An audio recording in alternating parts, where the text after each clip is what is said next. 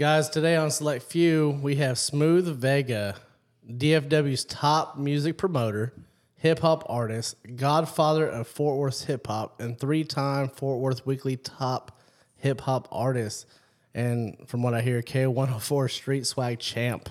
Oh, Ooh, like- you went back on that one. Hell of an like, intro. Like, bro, like, was like 2012. It's like- been 11 years since I had that title. You know, like there were so many that I couldn't even pick because I was like, you know what? Smooth has got a lot of like, He's got accolades. yeah. See, you, le- you know what you left out was I actually got inducted into the Fort Worth Music Hall of Fame in 2019. Did you Really? really? Yeah, man, at 34 years old. So that's pretty cool. Let's go. Dude, that man, dude, I, That's I dope. really I like You, that you got an even Like- longer intro now. Like I want to All right, say, let's restart this uh, this episode right now. Nah, No. man, I appreciate that. You know what? I, I it's it's interesting because, as you guys know, I have a podcast myself, yeah, and so I've kind of done the podcast route the last two years. I've done practically everybody's podcast I can do. Right. right. I've officially gotten to the point where like I'm gonna start winding down. So this is probably one of the last ones, if not the last one I'm gonna do. And it's only because I'm big on quality. Like, Sure, You know, I don't care about the following. Like I understand everybody starts somewhere, right? Right. So I respect the grind, I respect the ambition, I respect the hustle. But um, whenever you guys reached out to me on Instagram, I saw the quality and I was like, man, I gotta do this one Yeah. this is dope. And you know, so congratulations on getting started, getting going, and I hope that you guys keep moving forward because I'm telling you now, I'm not gonna do many more of these. You know Yeah. I'm saying like I'm, I, I've been given, I've been giving the world too many, too many on, on so that long, you know? note, we we sincere, sincerely appreciate you being here.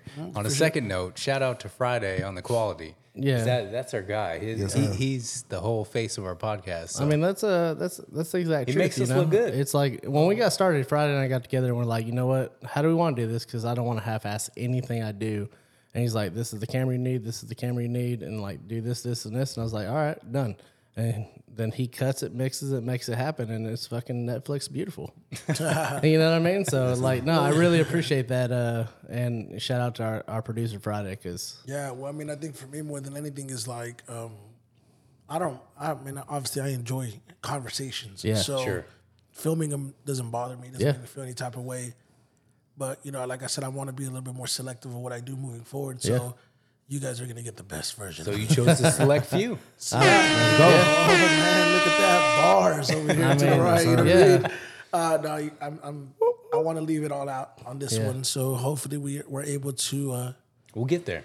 get go through the journey, man. So Absolutely. dude, let's let's go through the journey. But man, dude, how did you get the name Smooth Vega? you know that's a question that's actually been asked quite a bit, and I'm gonna tell you the truth. Like now that I'm older and I look back on it, it's such a funny thing because I always tell people like I never I don't like the name Smooth Vega. Like that's not a Yeah. name that like I'm proud of. Right. Right. the name Smooth Vega was a name that I came up with as a teenager. So, Yeah.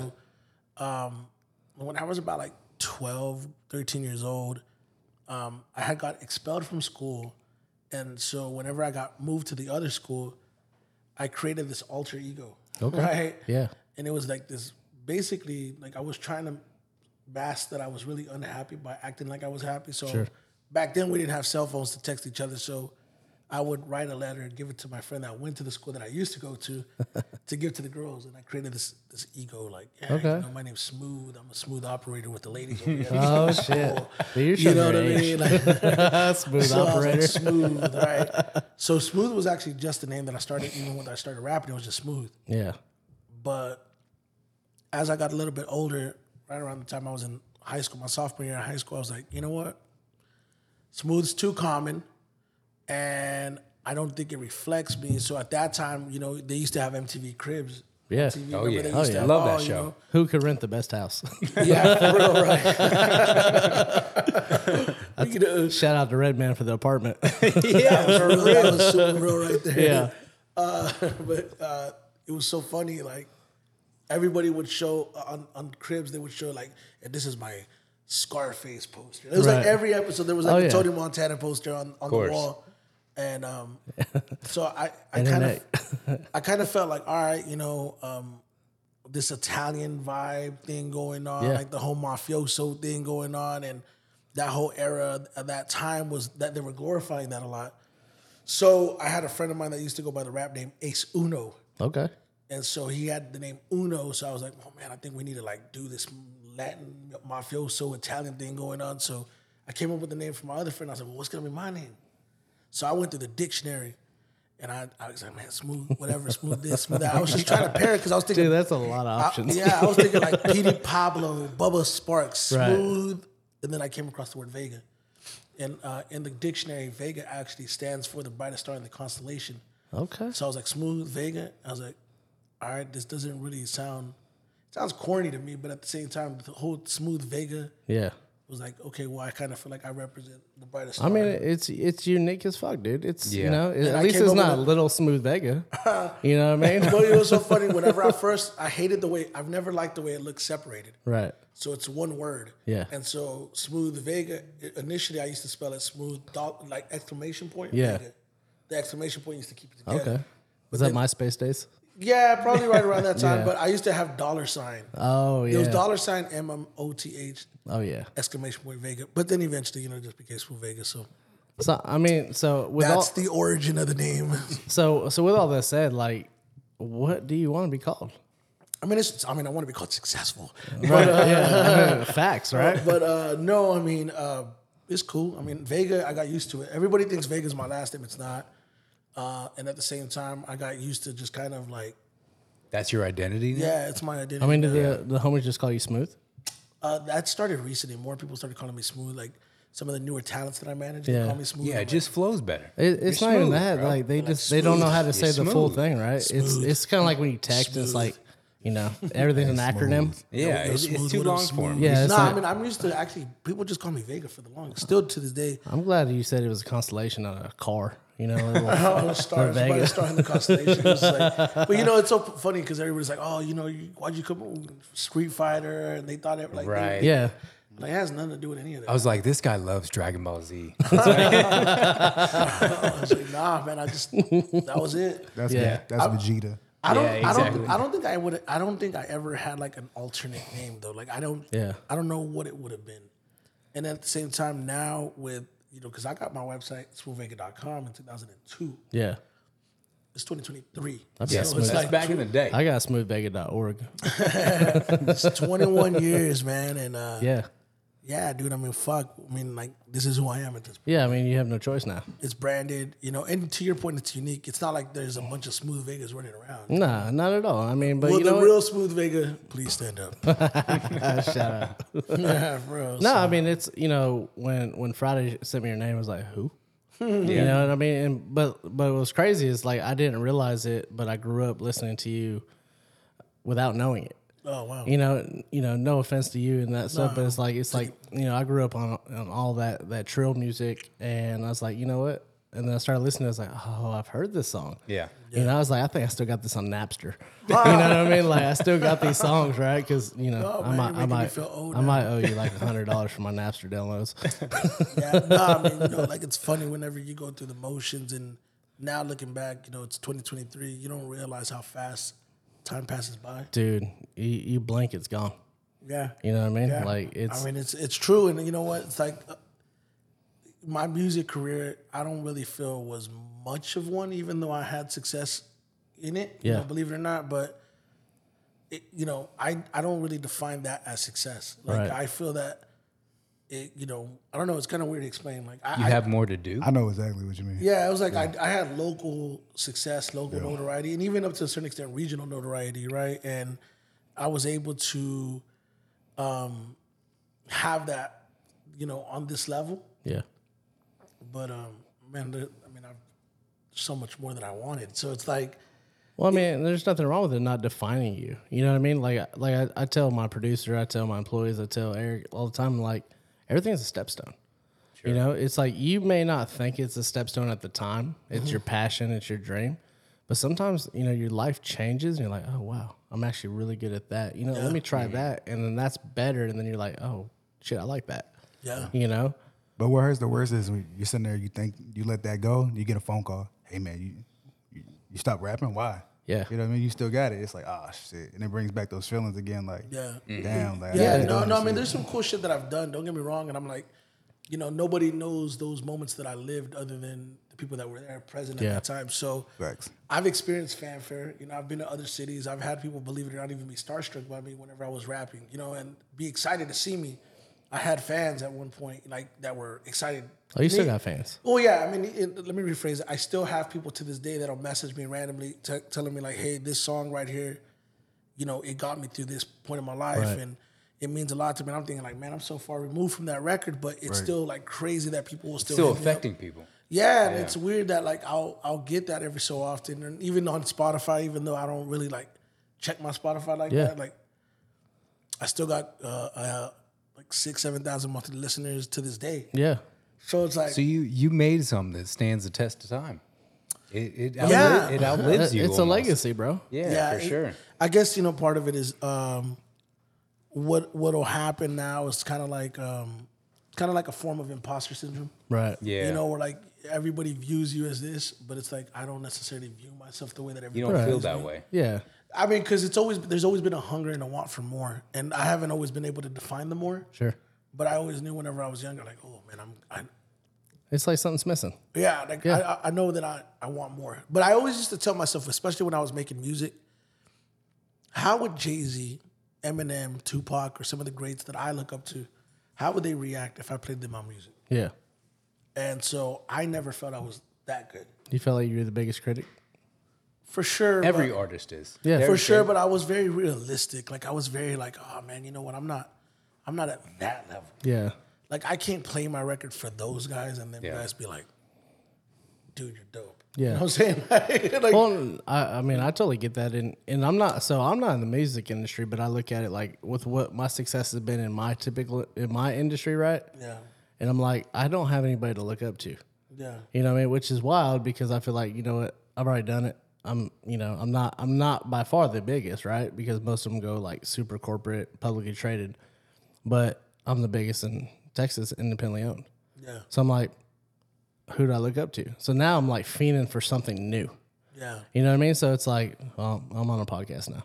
Mm-hmm. You know what I mean? Like, but Yeah. I, I totally kind of get that. It's, it's in Friday night. I talked about it a lot. Just you know, like his his skill set, like on the camera, and like he, even though he was like you know very good at what he did as an artist, like like this is where it's at. Like, We're, I mean, at, at, at our core, we're creatives. Yeah. And, Sure. and as creatives, we always have the passion to create. We want to create. If it fulfills us. It gives us a, a sense. Like there's nothing more rewarding than planting a seed, watering the seed, and watching it grow. Sure. And when you're able to do that, and you're able to have success in doing that, and have had success in doing that, you um, it impacts you different. And so you're always chasing that high yeah, because it's a high like unlike anything that anybody can understand or explain. Like, you know, I'm a I'm a I consider myself a leader. Yeah. You know, so I I have a passion to lead people, and initially the music was always an extension of me trying to lead the people. Right. Right. Like, I was spreading a message or attempting to spread a message or integrate a message in the music to change people's lives or people's you know perspective on whatever it may be. But I think as I've gotten older, like especially when I was younger, right? Um, going through the motions, it wasn't that I never felt good enough. I always had a chip on my shoulder, and I always felt like I had to prove myself.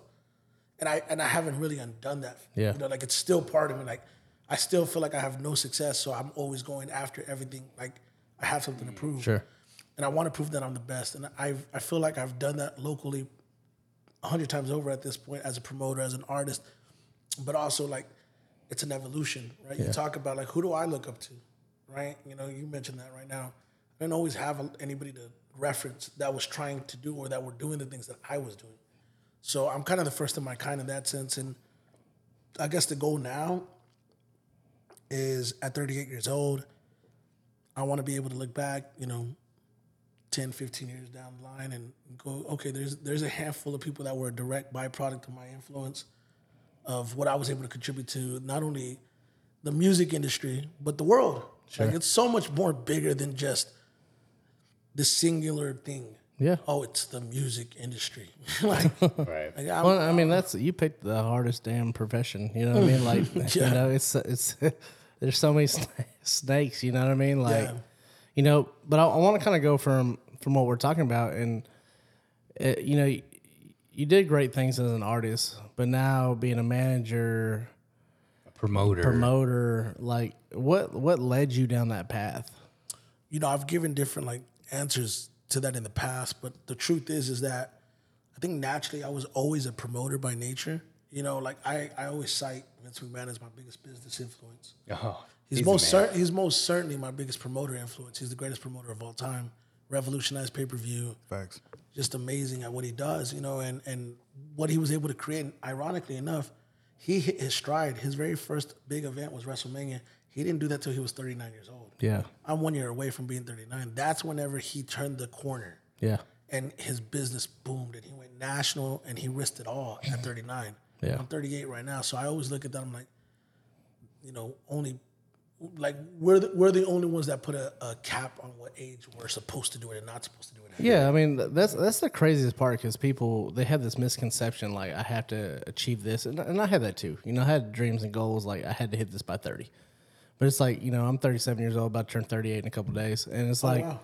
and it's like I did not have to achieve that. Even if Don't you don't you think even though Vince McMahon hit that hit that level, don't you think he still feels the same as what? Okay, what's next? Oh, I- I'm sure. I'm sure. I- yeah, what do, what do I achieve? What do I achieve now? yeah, yeah, I'm sure. I mean, I'm I sure. mean, he, It's uh, it just becomes the next thing. It's Yeah. like a never ending it is. A, quest. it's a ladder that never ends. for Yeah, for sure. sure. I think for me though, like uh, I was always naturally a promoter, so I I studied watching VH1 Behind the Music. I studied watching WWE, not knowing that that was what was being integrated into my approach. Right.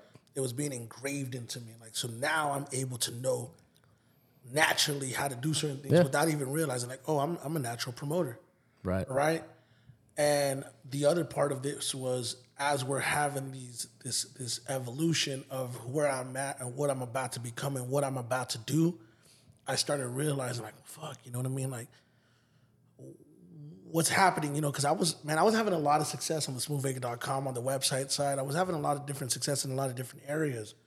But what ended up happening was I wasn't getting booked for shows. Right. I wasn't getting opportunities, and I was getting frustrated because I didn't understand why I'm winning awards, but I don't. I'm not getting booked. I didn't really know about how that shit worked. I didn't know how you got paid. I didn't know if you had to pay. I didn't know any of that. Like, I was completely oblivious, green as grass to all of it. And so as that's happening, right, I come to this point where it's like, man, you know, I, I, I was very fortunate to to attend an event. I saw an event and I said, I want to do this. I want to do exactly what I'm seeing. And then a few weeks later, I saw it again. I'm like, what fuck? This is like a sign. I want to do this. And then when the opportunity came up to do it, you know what I'm saying? I, I took the opportunity and then I realized by the end of that promotion, I was the one doing everything and I only got paid this much money. So I approached the local nightclub and said, hey man, give me a night and pay me this much. And I was only multiplying the number of what I had made because I felt I was worth it. Yeah. They didn't want to pay me. They gave me a door deal, and that's what led for me to be the promoter. And then when I saw the amount of money I made doing it on my own, I was like, fuck. Because you got to remember, like the first event I ever did, I drew like six, seven hundred people, and I made three thousand dollars. You know, that was a lot at the Yeah, time. I had never held that much money in my hands. Yeah. yeah. And then the next event, I held twelve thousand dollars, and it was in one night of work. Even though it was a, a buildup, but you're talking about a time where there's no online sales. This is 2007. Yeah. So, and ironically, that's where I discovered Louis in 2007 at that same event. But, but it's like that changed the course of my life, and now I have capital. I didn't always have capital, so now I have money to play with, right? Yeah. Now I have money to to um, Organize your own events. organize and- my own events, start Yeah. booking talents. Um, basically, as that was happening, and I was in a position to where now I'm putting together my own events. I'm able to book talent. Like it changed everything, and then the respect level changed Yeah. because now everybody's calling me. Before it was like, oh, he's a popular rapper or. You know, whatever. You could just say, ah, I don't like him. I don't have to deal with him. But there came a point in time where you had to start dealing Sure. with him because I was the one doing events.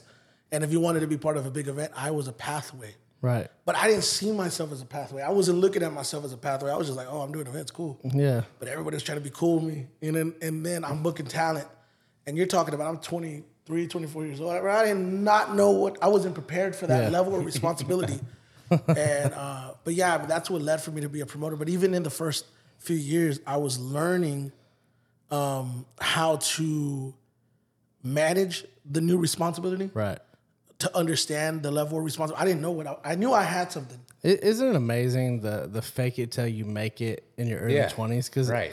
you know, somebody handed me the keys to their their company at 21 years old, and like, I look back on that, I'm like, that's never fucking happening in my life, right? I am not handing my company over to a 21 year old, let alone somebody probably under 30. You know, no offense to to that. It's just you need to go work for a whole bunch of people, learn a whole bunch of things before I'm going to let you manage my my business that I work Correct. my ass off to build. Yeah. You know, but what he's getting at, in my opinion, it's like that that hustle you have, that ingrained that fire Sure. to, to go Pe- after people it. see that though. Yeah, you gotta they, fake they it. see your work. e- Yeah. I You mean, know? even if you're not faking it, you don't. You don't necessarily know what you're doing, but you're just grinding. I mean, you have to, and and you know, eventually it's either going to catch up or it's not, mm-hmm. and, and obviously it caught up. Sure. And you know, the one of the things I want I want to talk about smooth is the the fact that how you know everybody's like, oh, I don't want to deal with him or I want to do this, but then all of a sudden it's like, boom, Yeah. they need to deal with you. Sure. You know what I'm saying? It's quick how people change. Yeah, right? I mean, look, dude. I, I think the thing about hip hop and music in general, and it's really any business. I don't want to just say hip hop because I've dealt with this in other fields, but like it's competitive, right? Yeah. Everybody wants to be top dog. Everybody wants to be number one, but you also have to understand there is reasons why people are in certain roles and other people aren't, and it's like everybody thinks it's easy when they see it being done, and especially when I felt for so long they were seeing me do it. They're like, well, if that guy can do it, I can do it right. and not realizing like no it really does require a certain skill set and, and there's a gift to have an initiative Yeah. people don't mm-hmm. realize that initiative is literally a gift like not everybody has initiative like it requires a lot to get up and say i'm going to do this and actually do it Yeah. Right. and i think specifically with live events i literally i don't i i, I guess it's a gift Yeah. I didn't. I t- most certainly at the time did not realize it was a gift. I was like, I want to work with this guy. I want to work with that guy. I want to work with that guy. In my mind, at that age, I remember telling myself, these people aren't coming to our city.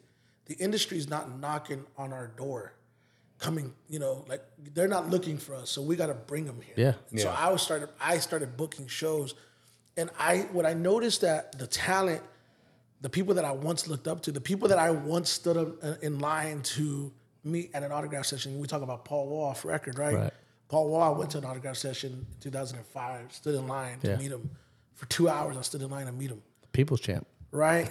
And and then, but you know, I was just a fan in line looking to meet the rapper. Yeah. And then, you know, four years later, I'm booking him, and we we created a relationship that we have to this very day. Yeah. I think one thing that I knew right away is as soon as I built a relationship, I knew how to keep it. Sure. You know, that's one thing I learned in core competencies and management classes doing retail was you get them, you keep them. Yeah. You, you can get them, you got to learn how to keep them, and then you got to learn how to grow it. Yeah. You got to realize that they're not a. It's it, you got to take the business part out. It's like they're a person. Correct. But building re- resources and relationships is such an intricate part to growth and such an important part of growth. So being the promoter helped me develop that. Yeah. But I didn't. Again, the, the the way that I got from being the artist to being the promoter, it was out of frustration. Like, fuck, I'm not getting gigs. Right. I'm not getting opportunities. So I went and created my own opportunities. But it was not like it wasn't like a strategic planned out thing. It was like, wow. And then as soon as I started having success, I was like, this is not common. This is not regular. Like some of the biggest artists in Dallas at that time, you know, they were killing it. Like Big Tuck was killing it at the time. Plain Right. Skills was killing it at the time. And I know for sure Man, shout out Play-N-Skillz. for Playing sure skills. at that time i know for sure that per night on my events i was probably making more more money on that one night than most of these guys were making even though i was acting as a promoter Right. but i was trying to justify it in my mind like yo i'm i'm doing it you know what i mean like i'm finally like but i really wasn't but i was i was developing the the genesis of what would become my company now Yeah. and my approach now. And you know, it's it, because you don't really know what you have when it's happening in real time. But that's how it came came about. You know, But I mean, promoting obviously is a very difficult job because it's very. Uh, Especially back in the day. Yeah. Yeah. With no social media. Yeah, I mean, well, take there some- was social media. That's the thing. Like, I don't know. I, that's the thing. I was in That's the. MySpace. I was there at the inception of social media. Like, because before MySpace, you, you had, you know, website forums. You had mehenta.com. You had cpixel.com. You had blackplanet.com. You had Yahoo chat rooms. You had AOL Messenger. Yeah. Like, you had all these You've got online mail. Communities. You had all these online communities, and I was one of the first people that I know for a fact was going on these websites and promoting, promoting, promoting. And what I was doing then was what is now called social media management. Right. I was doing social media marketing. And um, Facts. and I didn't realize that's what I was doing. And then MySpace came along, and when MySpace came along, you're right, it completely changed everything. Like, if you were part of the MySpace era, for those that are old enough to remember that, right? It was very, very popping. Like, it was a Yeah. big website. It wasn't like, like it really was what Facebook and Instagram were kind of combined. You know what I'm saying? Like, dude, I miss putting a vid- like a, a song, you know, for my profile, profile. yeah. like, dude, like I've been, I, I tried off and on for like the last three years, like to remember how my login. You Yeah, know what I no, mean? it was like the MySpace stuff, and then you remember like they used to have what was called the bulletin board, and the bulletin board was like your status, yeah, and that's how you were able to update your fans and update what was going on, and like, bro, it was a big thing, Yeah. and, I, and I was one of the people that was able to utilize it, bro. I was in contact with a lot of people at that time, like. I want to say me and DJ Khaled messaged each other. Like there was Yeah. people, like there was a real community in that in that world, and that's a young Um, DJ Khaled. so I was able to take all of these things that I learned from that time and I applied it and I grew. But back then it wasn't cool to be an internet rapper. You know, people from my city, people would like, "Oh man, you're just an internet rapper. you're on the computer," and they would make fun of me because I was doing social media before social media was called social media. Right. And it used to piss me off. Like, man, fuck you. Like, I don't have a car right now. Like, what am I supposed to do? Like, I'm broke. Yeah. This is all I have. All I have is this fucking computer and time. So I'm gonna leverage this computer and I'm gonna fucking do what I do, right? Right. Give me a stick, I'll make fire. I learned how to graphic design, I learned how to web design, I learned all of that through this this fucking computer, right? Is it, isn't that crazy how that turned into that's the bare minimum right now? That's Well, well, it's funny the skills you taught yourself are like the the everyday thing that people do to Bro, promote themselves. And that's, Now- that's that fire though. now it's like I'm an expert. Right? Yeah. But it's so funny. It was like back then they were laughing at me, and it was like back then it wasn't cool to be an internet rapper. Now it's celebrated to be an internet artist. Like, oh, you're viral. Yeah, Like I'm like- like, bitch. yeah. Like, what the, where the fuck was that at when I needed that? Right? Like, Be like, dude, I was viral way before y'all fucking were even born. yeah, dude. I mean, there's there's people that'll tell me like, you know, man, dude, like your website was popping, and I've had married couples that have met that met on my website because I had a website for them, which was an online community. I've had people that collaborated off there. I had there's so much that came Yeah. out of it, and it's just like, wow, like like like this is crazy. But yeah, I mean, I did use social media, and there was a, a, a utilization of it, but. You know, I, I think it's so different now. you Yeah. know? But I think that was part of the progression of like the journey, the artist, the promoter, and then eventually whatever. But I mean, that, that's the thing now, though, is like everything that you learned there coming up in the in the game has now led you into your social media management, your podcast. Yeah. Yeah. like that's all shit that you learned. That it's like Premier live now- experience. Now it's like I didn't have to go learn that shit. I'm gonna jump on this podcast. I'm gonna do my thing. I mean, it's second nature at this point. It's become like, you know, you practice, you know what I mean? Like, I didn't go to college. I didn't even really technically graduate from high school, if you Yeah, want to be technical, same. right? So it's like, you know, how did you develop all these skill sets? Well, you did it like I'm self taught. And when you're self taught, it's not easy. Like, you know, I wasn't taught how to rap. I wasn't taught how to songwrite. I didn't know how to create music early on in my career because I wasn't taught and I wasn't naturally gifted. Yeah, I developed a skill. You know what I'm saying? That takes time. When you develop a skill, it takes time. Meaning it could take a while to get it. But when I got it, I got it in a way that nobody else has been able to grasp it. And it's because I put the time in. sure. Facts. You know, the last uh, eight years in specific, you're talking about Premiere Live. You know, I launched it unofficially in 2015, officially in 2016. Here we are in 2023. mm, You know, seven, eight years in. I mean, that's that's a fucking degree. Yeah, That's a degree in live entertainment. You know what I'm saying? That's a degree. That's real. A fucking PhD in fucking right. talent buying. You know what I'm saying? You don't. You can't go to school for this. No, you can't. You know, and a lot of people think you can. You can just you know come off fresh off the bus, and all of a sudden you got you know you have a doctorate in this and this and this, and you can outdo the guy that has no college education. You know, you know what I love the most though when somebody asks you like, "Did you go to school for that?" You're like, "Hell no, I didn't go to school for Yeah, that." that's, mean, the, that's the best feeling. I'm, I, I, I went to school with way Tom from through the- MySpace. What? Yeah, for real. Like when people ask me, did I go to school for it? I'm like, yeah, I did. It's just not the school that y'all know about. You know, like Hard knocks. I went. I went to the school of actually doing it. Like you know, because there's something about actually going through it and going through the motions. Like people don't fucking realize, like, bro, like I I took a lot of L's. Like you know what I'm saying. And you know, people always look at that like a negative. Like, oh man, you know, you took a loss. Not just on live events in general. You know what I'm saying? I've had a lot of doors slammed in my face.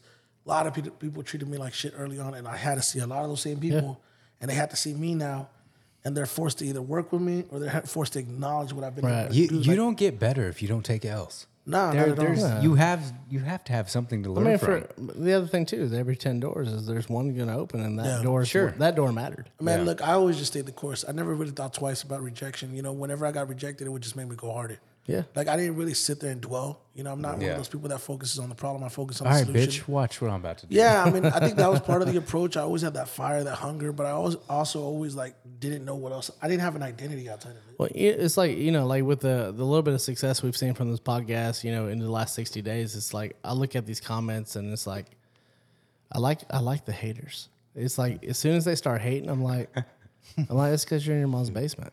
You know, like like look, you, I you have nothing better to do. Like you come sit in my shoes for a week, and you know I'll give you a million dollars to prove that you can do what I do. Haters are your biggest fans. Well, you Yeah. know, I, I would say this: like, I feel like the internet in today's today's society and today's world is so much different than the world that I was in because it was new whenever I was doing it. Now, people troll just to troll. Oh, for sure. And so like I I feel like if you have people getting on social media saying this is cool, there's gonna be someone that's like it's not cool just to say it's not cool. Right. And there's people that do stuff just to get a reaction. And I'm not one of those guys that subscribes to that mentality. Like, dude, I get I get eaten up now. Like I've never gotten as much heat as I've gotten now. Um, you know, ever in my time of doing social media. But it's cool because at the same time, like, I guess I, I guess I reached people. You know, you know the cool thing is like they they probably already follow your page, and so now you're getting paid from it.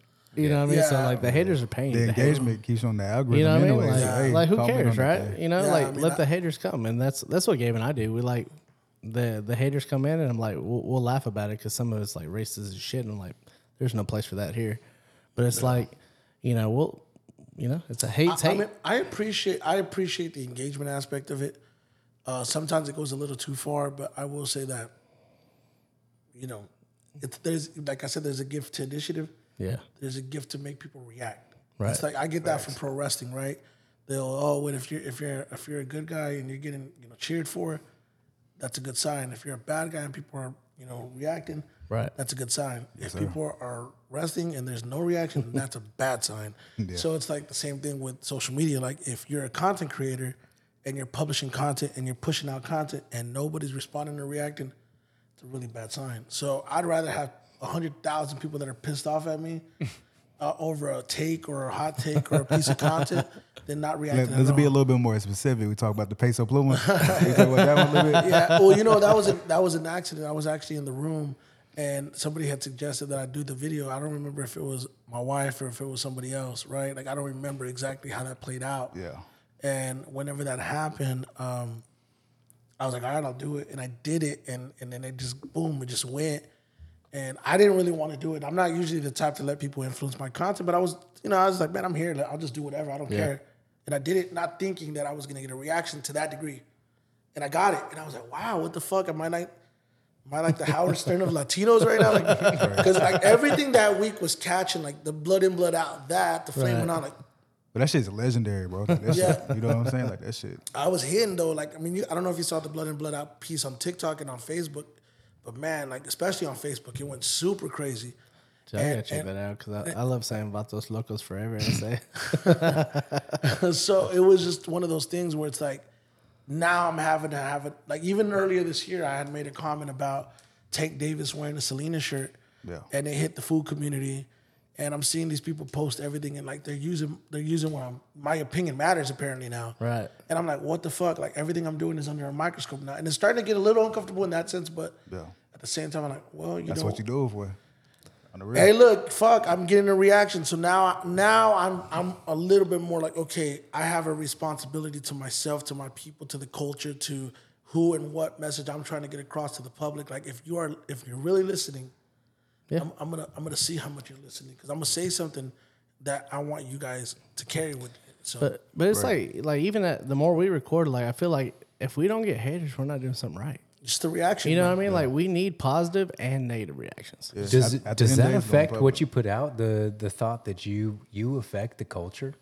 Like you're you're such a people refer to you as like a godfather of the That's a, that's a good question, bro. of the of the Texas scene.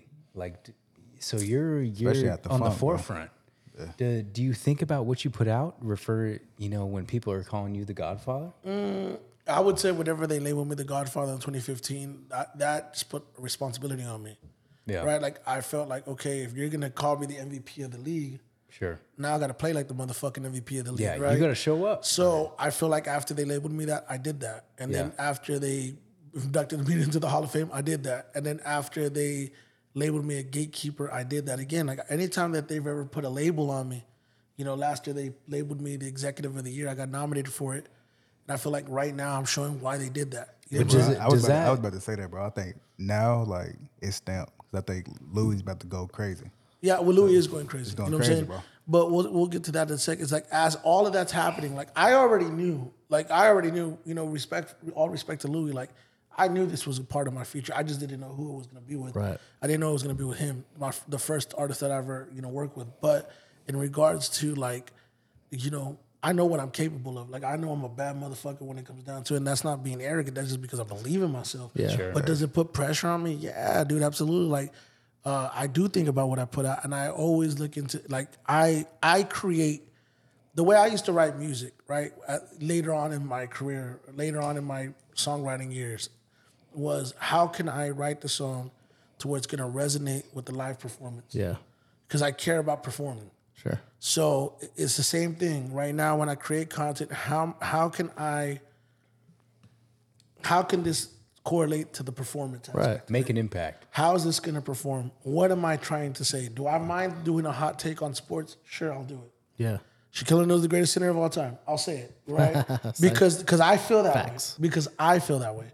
But is that really the the message I'm going to spread amongst everybody? Like I know what narratives I believe in and that I want to create. So when I create, yes, that does factor into it. But there is times where I don't necessarily know the extent of how far my voice is going, and I don't know how much or how big it's gotten. Yeah. So when a Peso Pluma clip goes viral like that, and I did it just kind of halfway, like ah, whatever. There's no more ah, whatever. Like Yeah. like I'm there now. Like, These people are fucking tuned in. They're listening, and okay, so I got them now. What I mean, and, and there's no way to know like what's gonna work, right? what's gonna fucking go viral, what's not? Because I mean, you know, we didn't think, you know, one of our our past hosts, you know, comment on a, a famous football Past player, guest. you know, was gonna, yeah, my bad, was gonna go, you know, hit hit Sports Illustrated, right? I mean, like you just don't know.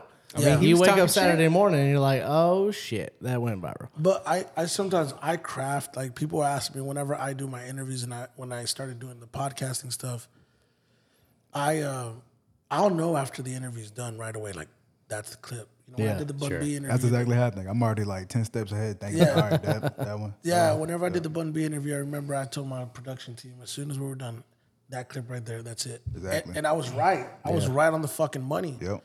I did an interview with DJ Paul, Three Six Mafia, and the interview was so dry. I could tell he did not want to do it. I could tell management forced him to do it. I could, and we had planned this out. It was supposed to be thirty minutes, then twenty minutes. Then the day of, they're like, "You got ten minutes." I'm like, "Whatever, bro. Like whatever." Like, Like, why I'll- did I, why like, did I even show up for this? Nah, man. I, I'm look. I know how to make chicken soup out of chicken shit. It's not a problem, right? Mexican, not a, not a Mexican. for sure. So as soon as as soon as like I got in there and we started knocking it out, like I was like probably seven minutes in Right. my head because I know how to time it without anybody telling me to time it. Yes, sir. And I'm like, bro, this fucking interview sucks. like, there's nothing clickbait worthy out of this. I, got, I brought my whole production team out for what? Yeah. This shit's whack. And then at the last thing, I'm like, it was like a hail mary in the fourth quarter with five seconds left. I, I said something and then it like opened it up and, and it was unintentional. And I said to him, and he fucking went in. And as soon as I heard him say it, I was like, boom, went in. Got him. That's, that's what Got I him. And I got that fucking clip. You know what I'm saying? Yes, and, sir. and it was just like, and I, as soon as it was done, I told my guy, that's the clip. So that's one thing uh, I want to touch on is you've had some heavy hitters on your podcast. yeah, I mean, you know, and all Like- of that's been made possible from being a talent buyer. And like I tell you guys, whenever I became the promoter, right, and I transitioned into that role of my of my career, right, because Yeah. To kind of describe it in detail, it's, it's a lot more complex. But when I became the promoter, I established a, a, a- a Rolodex of people. Sure. So I I don't have you know some of the same. Um, I don't want to say battles, but I don't have some of the same Hurdles. hurdles that other podcasts have in getting guests. I mean, I still struggle with it because I don't want to interview just anybody and then to convince them to come to the production studio. That that requires work. Sure. Uh, so, you know, I've been fortunate enough to have a lot of people on my show, and I've had a lot of conversations. And as as the clips go, I got an amazing production team. So those guys make me look like a million bucks. So that opens up the door for people to want to do it, and then they see the clips going viral. So that man, this guy has an audience. Right. Yeah, That's it, the yeah. same reason you came here. It's Yeah. all quality. It makes you an asset. Yeah, I mean, it makes me an asset. Uh, Also, like you know, when we talk about the interview, like I was trying to say, I don't really plan these conversations out. I go in with the conversation. I have a general idea of what, like, if you tell me, oh man, you're about to interview Fat Joe or you're about to interview Jadakiss, in my mind, I have a general idea of what I'm going to say going into it and where I want to kind of, you know, get my clips out of. right. But But you never fucking know. yeah, I just go. I just, I mean, just go I would say this. That's probably because you're a student of the game, like music wise. Yeah. I would already know exactly what to ask them. Uh-huh. yeah, I mean, It's it's probably different for a guest, like you just have no idea about. But I mean, but I mean, Eric and I can contest to that too, because we we walk into this half this shit, you know, blind. Like, you know Yeah. what? Like, you know what? Who's on today? yeah, I Yeah, mean, we we like could- we- who we is smooth, right? You Yeah, know, I mean, we could we could plan all day, but you always have to have that spur of the moment. Sure. you always you have to be able to, you know, im- you know, just do it on the spot, improvise. You know yeah. what I'm saying? I, I want unscripted, you know, real life shit. You know, I don't, I don't want you to come in here prepared, ready to talk about, you know, this happened, this happened, this happened. You know, robotic. I want you to Yeah. be you. I want people to know who you are. So that's what happened to us. That uh, that clip that went viral with the football player. yeah, The pocket. It was basically ended. He was like, "All right, man. Thank you so much for, for coming on." I was like, "Wait, wait, wait. I got one more question for you. the last question of the podcast, bro. oh, the hail mary in the last quarter. Yeah, uh, fact. Last fucking question has 115,000 views on Instagram. Wow. Got published in uh, Sports Illustrated. Steelers Nation's going crazy on Facebook. Yeah, it's showing up on Google News. Like, it's, it's wild. But that's how I seen it. I was on Google saying when was the best time to water your grass. and at the bottom it says offensive lineman bashes Ben Roethlisberger. I'm like, wait a minute. I click on it and then boom, puts our link in the bit. that's Yeah. fucking hilarious. Yeah, and I'm like, oh shit. But I mean, that's how it happens. I mean, look, sometimes you have conversation and you don't really intend for it to go there. I interviewed Ginuwine, and that was actually the first one I had ever filmed. And it was probably my favorite, probably to me, one of my personal favorites, if not my favorite, just because like I admired him as an artist. But it went somewhere I did not expect that conversation Did to he go. have a like, shirt on when he showed up? Uh, yeah, he did actually. Okay, I, I just had to ask. He did He never actually. has a shirt on. No, we, we talked about uh, Eric's wife knows all about that. he started I'm sure talking. she does. He started talking about you know mental health. He started talking about his dad committing suicide. He talked about Aaliyah, like in, in ways that I was like, as it was unraveling, I'm like, damn, this is this is pretty fucking good. Yeah. But I had no intent to like exploit that because it, it, Yeah. to me it's like if I'm if I'm interviewing a guest, you know, and I'm promoting the episode, like I still want to be mindful of the guest. Like they're opening up to me, and I don't want to make it so clickbaity. But we also have to. You want I mean, some content? It's, a trailer to a movie. You Yeah. want to watch the movie. You got you know you got to see the good parts of the movie on the trailer. Otherwise, like, like I don't really want to watch that. Yeah, I don't want to watch that movie. and I mean, you know? and that's kind of like what you and I talked off uh, off air is is that you know mental illness is a real thing. A lot of people don't want to talk about it. So like to hear that fact that Ginuwine would even want to bring it up, Yeah. live on the air. That's asking for help almost. I mean, You know it's what like it's It like can be- You get to a point too, like as a man, like desperation. You know, so I, I really kind of want to touch base on on that. You know, to get a little bit more, not so much about Ginuwine, but just about just men in general. Uh, we're gonna take a quick break. Um, I'd like to come back to that. All right, cool. Smooth man, you know. We We're talking about being a manager, and I'm like managing while I'm podcasting. You know, I mean, dude, but that's that's what makes greatness. Like you know, but it's it's also a struggle because I've noticed like through the podcast, through the the break, it's like the phone doesn't stop, life doesn't stop. never, So so in in reality, the hustle doesn't stop, right? never, never, never, never. You But can't turn it off. but uh, be be all frank and, and in all fairness, like dude, it's it's a struggle. it's taxing.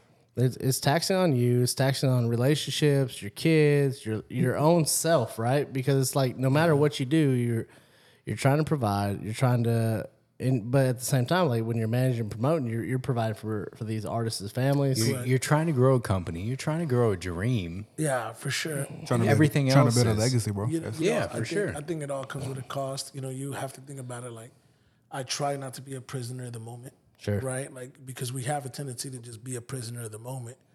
But then we also have a tendency to be a prisoner of work, yeah, a prisoner of what's go- you know whatever's happening at the moment, right? Like which is exactly what we were talking about. Like it, it you get caught up in that, and you know I think at some point or another, you know, we were talking off the record prior to all of this starting, but when we start talking about uh, mental health in specific, right, and when we talk about past traumas, and um, you know, I think as men, as men, for us, it's not always a, a comfortable subject to address no, especially when we're in the wrong. it's so difficult. Especially when we're in the wrong. As men, we have uh, we have trouble identifying traumas and how to handle traumas. And to be honest with you, when you're not taught how to be a certain way, when we're not taught how to properly love, when we're not taught, you know, um, to communicate and taught how to, you know, not only identify but also how to deal with some of the problems that we have, uh, it's always better not to deal with them at all. At least that's the way we feel. Well, we Push 'em bury away. it, we bury it in work. We, We bury bury- it in all kinds of shit that just doesn't matter. There's no fulfillment. Exactly. So I feel, you know, for me, you know, I've dealt with a lot of stuff in my life. Uh, now that I'm 38, I look back and I'm like, okay, you know, there's that the the steps, right? So there's the action, the reaction, and then the reaction to the reaction. So it's like a three steps, Sure. right? and then you kind of go back to the well, you know, if you really want to be technical, what was the root of the action that started everything? Sure. And when you really kind of start digging in, it gets uncomfortable. And you start realizing, like, wow, I'm not over these things, or wow, I was impacted more than I realized. And you you start kind of coming to this realization that this the fact that you were never able to like, even know because you didn't know how to address it or you didn't know how to label these things, your decision making was impaired. Yeah, skewed. I mean, there there was, was an skewed. alteration that happened, you know, throughout your life because of this trauma, and you, you suppress it, you bury it, and you just kind of move on. But yet, it follows you in the background. it's like you you put up all these layers and you put up all these um Walls. these Try to create a persona to get away from it. yeah, it's like it's all built up. It's all built up, and then you you you look back and you're like, wow, this really impacted a lot of people. It came at the cost of, you know, my marriage, the cost of my children, the cost of, you know, all this stu- stuff. And it's not that I don't love what I do. Right. I do love what I do, but there's also this part of me that's like now that I'm older, like I am able to say it Yeah. and now I got to work through it. Really work through it because we're always afraid to put in the work because we're afraid to go back to the place that put us there to begin with. Right. It hurts. It Yeah, it hurts. hurts. To, it hurts to go back. It does. It does. It hurts whenever you kind of go back and you start realizing like, oh wow, I'm not over this. Right. Oh wow, I never dealt with this. And I think, you know, for me, what I want to encourage everybody that's watching, everybody that's listening, entrepreneurs, you know, it's okay to like take time to decompress. Right. Because when I was younger, man, I didn't decompress at all. It was always go, go, go. And then you would put band-aids on gunshot wounds. you know what I'm saying? Yeah, it's still hemorrhaging. Yeah, it's like it, it, it works for what, like a minute or two. Yeah, it's not, It doesn't really work at all because you're not really taking care of the underlying. And naturally, I'm a leader. Naturally, I know how to like you know lead, but at the same time, I don't want to lose myself in the process. right. And I think we have a tendency at times to lose ourselves in the process. We have to be emotionally intelligent enough to be aware and to realize, like, hey, you know what? Like, I love what I do, but it can't come at the cost of people that we really that really love us and that we really Sure. love as well. And that's just the, the reality of it. Well, I mean, it's, it's it's like one of the things I said early on when we started this podcast. I told Eric, I said, look, I said, uh, uh, think about the people that are going to cry at your funeral, and it's like everybody else that you can't name in that list, they don't matter. yeah, and and and it really stuck with me when I heard that from somebody, and I was like, was like, wow. I was like, there's there's a select few people that would actually cry at my funeral, and they're the ones that get the least amount of time from me. think about the, the decisions we make in life, right? You know, the decisions we make dictate the life that we lead. Sure. uh, it's very important to understand that when we're going some, through these things and that you know we're we're experiencing these changes, these shifts in our lives, the, the, like really the maturity. Yeah. You know, I'm always like, man, when you're in your, your teens, you're just you're just living. But when you're in 20s, you start kind of figuring it out. But when you're in your 30s, you're reflecting and you're processing. it. Yeah. When you're able to process and you're looking back, you know, okay, this is why I'm the way that I am. Sure. Right? Uh, though it may be uncomfortable at times, like it's part of who you are, and especially when you have kids. You know, I got three kids Yeah. you know, I want to set the example to them and be like, look, you know, I wasn't taught how to properly love by my parents, respectfully to them, you know, um, but I can't do that to you, Right. and I don't want to do that to you, and I'm not gonna do that to you. What's What's wild is you know my my wife and I we often have a conversation about that because my upbringing was totally different than her upbringing. Hers is very structured, military based, um, very loving parents, very active parents, very involved, right? And I and I reflect back on my life and it's like you know at one point you know two parents, at 11, one parent. And it's like I did not learn the same things that she learned or felt the same things she felt. And it's like, you know, there's traumas created that you don't realize until later in life, but it's but it's interesting enough that when you hit your 30s, you start you reflect back. Yeah, And it- and you don't realize how much of a role that actually played. everything, man, everything you you you. I think for me, without going too deep, I I just remember certain things in my life that I'm like, wow, that stuck with me. Yeah. and I'm not over it, and I'm and I'm okay with saying I'm not over it, but you know, masking it with the work, masking it with the persona, masking it with like I'm I'm done with that. I don't Right. do- I don't want to do that no more. It's, Well, what's crazy is, is just how you know it's like it's like a shadow. It follows you, but you don't realize it. You know, you're not looking back at it because you're always looking forward at what's next, and it just it creeps up on you eventually. And, and that's what happened to me in January. It's like everything for my entire life, 37 years, creeped up on me in one instant, and I was like, "What is going on?" It's like I have success, right? I have a beautiful family. I've got anything I can imagine that I want. Mm-hmm. And like I, I want for nothing. But yet I am dark. I'm depressed. I'm holding a gun to my head. It's like what is wrong with me? Right? What created this monster within? And so you you start reflecting on it. I'm like, where's my fulfillment at? You know, I remember reaching out to Eric and, and a couple other people. I'm like, I feel nothing. Well, you want me to tell you something, man? I I uh, I want to say something really important, and I want people to understand what I'm about to say. When people hear the word depression, they automatically think the most extreme form of depression. They automatically associate with associate it with suicide or whatever the case may be. The same thing with traumas. They automatically associate traumas with, um, you know, child abuse or molestation or whatever the, the case may be. But the truth is, depression and traumas aren't always the most extreme version of it. But when it's untreated, it's untreated. Yeah. And when it's untreated and you don't know how to process it, you don't know how to articulate it, you don't know how to, you know, really, you know, address it properly, it gets left undone and it will creep up with to it will creep up on you when you least expect it. Yeah. And when it happens, you're like, wow, wow, like I'm not over all these things. And I should like though I'm able to mask some of it, you know, I'm not saying I'm depressed by any stretch of the imagination, but there's parts of me that, you know, I'm like, oh wow, like this this needs improvement. Right. And I'm at a point in my life where I want to improve those things because it's it's affected so many people in the process. You know, like I'm selfish, right? Yeah. Because when you're chasing a dream, it comes at the expense of being selfish. You have to be all about this one thing. Right. But I didn't want to do that and hurt people in the process. And I've hurt a lot of people over the years. Well, it's it's interesting enough though that like you did not realize you were hurting all these people. You Yeah, know, you're like uh, it's like I'm following my dream. I'm chasing this grind. I'm working my ass off, and I'm doing it for my family. I'm doing it for me. I'm doing it for the the industry. I'm doing it for everybody around me. But at the same time, you're struggling without knowing it. Yeah. Well, what you're doing is you're you're you're just putting it off. You're prolonging this thing that's gonna ca- catch up to you at some point or another, and it's kind of like um, it's kind of like putting off a bill, right? You're like, Oh, you that know, bill collector's coming. you- you're gonna you're gonna have to p- pay it at one point, and Yeah.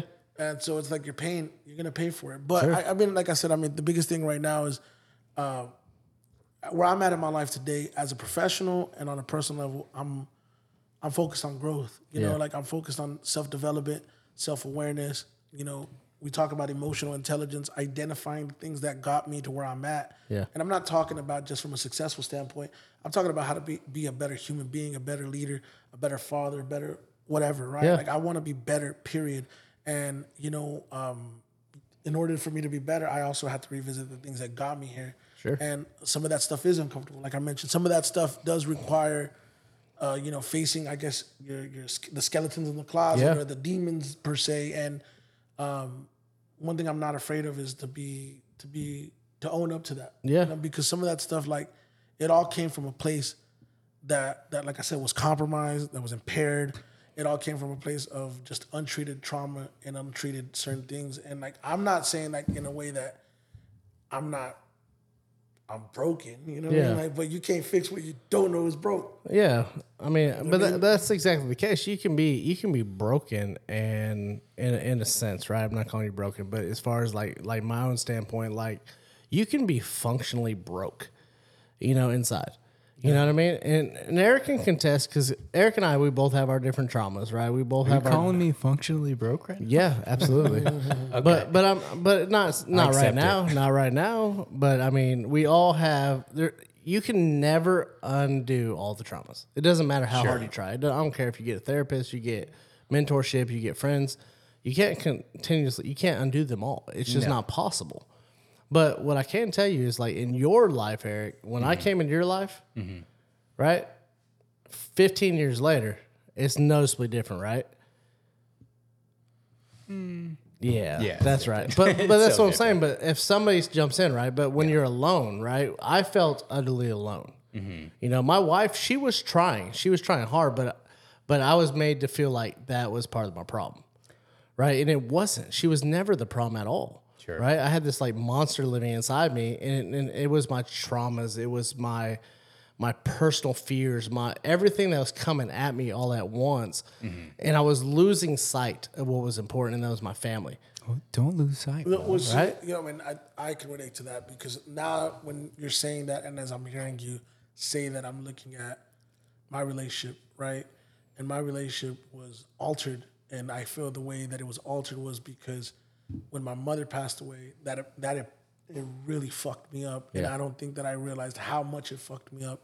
And some people might view it as an excuse, but the truth is, is what it is. Like, I didn't deal with it, haven't dealt with it, and when you start talking about uh, you know, blaming somebody else, you start projecting. And when you start projecting, you know, you're not realizing that you're projecting. You're not realizing like, man, you know what I'm doing is I'm projecting these these feelings, these emotions, this this anger, this Insecurities. whatever, right? Yeah. I mean, you're you're basically saying I need someone to blame for this happening. Yeah, And I'm gonna blame the closest person next to me. sure. And unfortunately, that's unfair to them. But that's just what we do. And- this and- is what, unfor- or not, not what we do.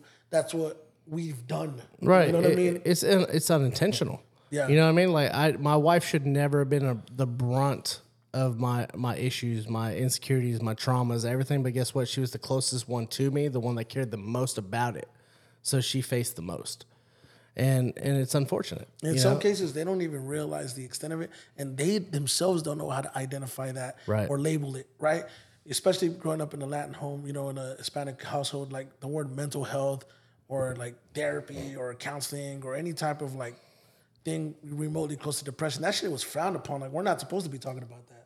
At least not that's that's the way we were raised. You know what I mean? Like suck it up, keep going through it, figure it out. And that's what I've done. But again, it catches up and then it comes at the expense of, you know, fracturing relationships. And that's just not something I'm willing to do anymore. Right. You know, that, I'm not I don't wanna I'm not trying to hurt nobody no more. Like I've put too much people through too much. And and when I say people, starting with my wife. Yeah. Right? You know, starting with uh, not just her, but also you know people close to me. Like I'm just not. I'm so. I want to be so removed from that version of myself. Yeah, I mean, it's, it's the wife comes first, then the kids, then the friends. It's like it's Well, I talked to it's, my. it's not intentional, right? t- I talked to my daughter yesterday, and I had the most adult conversation I've I've ever had with her, and just hearing her talk.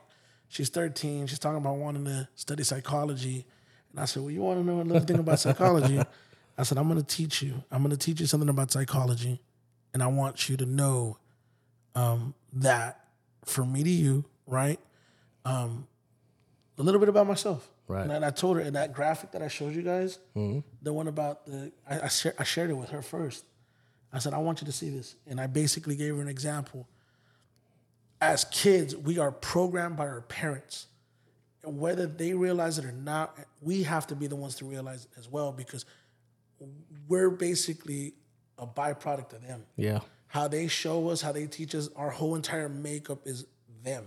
And the same thing applies to our kids. What we do directly impacts them because we are their reference. Yeah. We are how they're going to operate.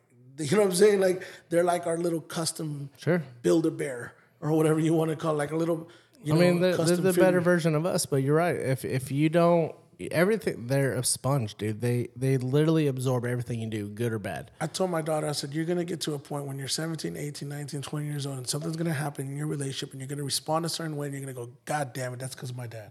Yeah. Or because of my mom or because of whatever, right? Because that, you know, we, we society makes you believe that uh, a couple uh, or, or happiness looks like married couple, picket fence, you know, children, Yeah. and everybody's happy. But there's no such thing as a perfect marriage. There's no, such thing as, you know, this this make believe picture Right. of what happiness is. Pleasantville doesn't exist. I mean, it just doesn't. No, and, it- and and you know the thing about it is is that the majority of my friends that I grew up with, Yeah. both of their parents aren't even married. Right. So I was very fortunate to grow up in a household with two parents, but you know at the same time, I saw the other side of it too. You know what I mean? Like I saw the uh, the the unhappy side of it. You know, and I'm not Right. trying to you know air out my family business because.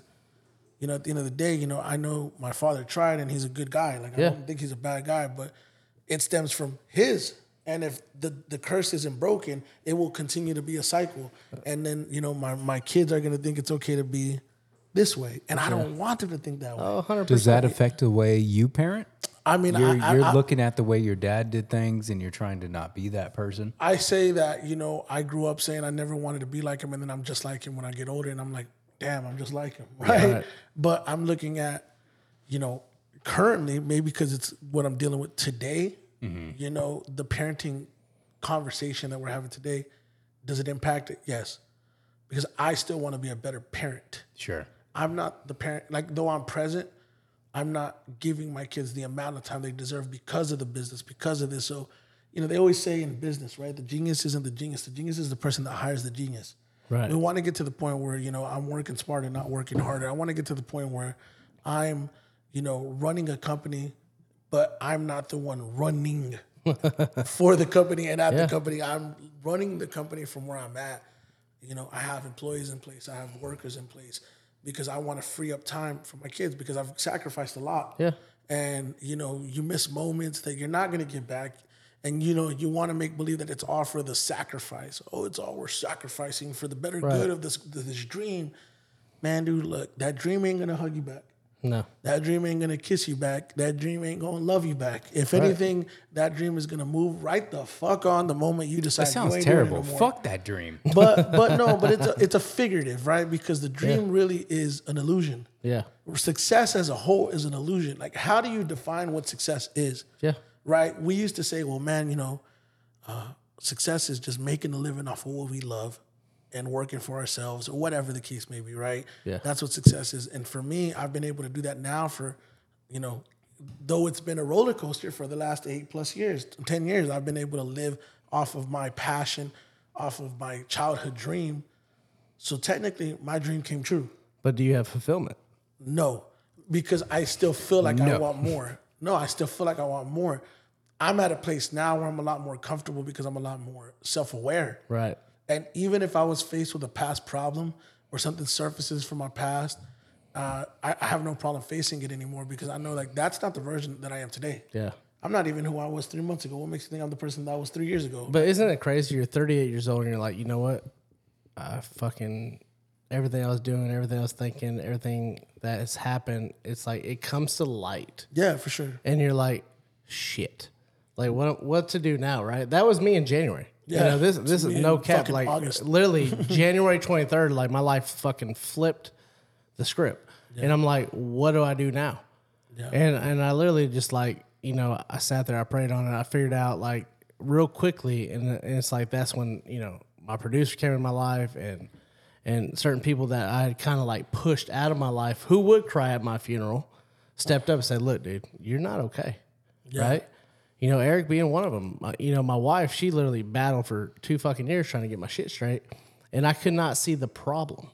I couldn't see it. I thought she was just attacking my work ethic. I thought she was attacking this and this, and it's like, holy shit. She's not attacking anything. She's just like trying to show me, hey, you know, your sons. Cause I've got four boys, and it's like, dude, my 18 year old just graduated last year. Mm-hmm. Right? He's going to UTD, and it's like, this all happened around that same time. I'm like, holy shit. My oldest son, I lost majority of the time, right? And then my next son graduates this year. I missed majority of that time. Yeah. Because I'm chasing what? Financial freedom? A dream? A passion? Like what am I doing? Because I'm doing it for my family. Is what I've been telling myself. Yeah. You know?